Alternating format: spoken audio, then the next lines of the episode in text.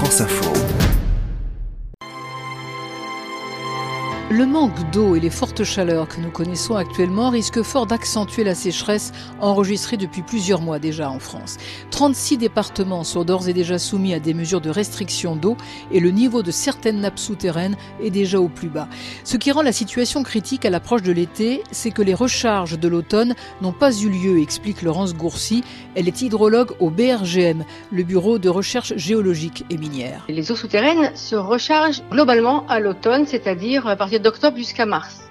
Donc, euh, une fois qu'on a passé la période de recharge, chaque année, on a une tendance à la baisse. Donc aujourd'hui, on a une tendance à la baisse qui est classique pour cette période de l'année. Ce qui est original, c'est ou euh, plutôt un peu exceptionnel cette année, c'est qu'en fait la recharge de l'année dernière a été mauvaise. Donc la baisse des niveaux qui est attendue, eh bien, elle se fait à partir d'un niveau qui est déjà bas. Mais il est trop tard pour que les eaux souterraines se rechargent, même s'il pleut abondamment pendant l'été? C'est beaucoup trop tard. Aujourd'hui, on peut euh, très localement recharger une petite nappe car une faible extension si on a des fortes pluies.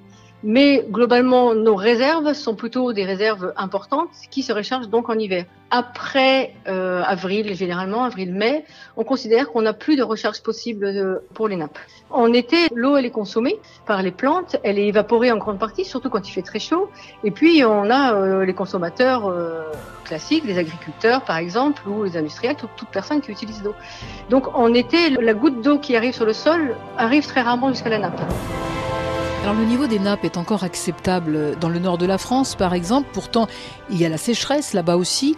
Pourquoi autant de disparités selon les régions? Les eaux souterraines sont pas euh, malheureusement réparties de la même manière sur toute la France. Par exemple, en Bretagne, vous avez des petites réserves c'est systématiquement très sensible.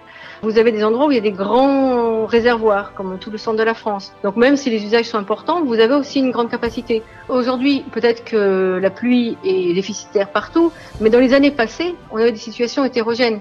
Donc ce qui est inquiétant, c'est surtout que les, zones, les, fortes chaleurs augmentent la consommation globale. Les gens se douchent beaucoup plus, par exemple. Euh, et puis comme on n'a pas de pluie, les, les cultures ont besoin d'eau. L'état actuel est vraiment lié au phénomène de cette année qui fait qu'il y a une mauvaise recharge presque partout.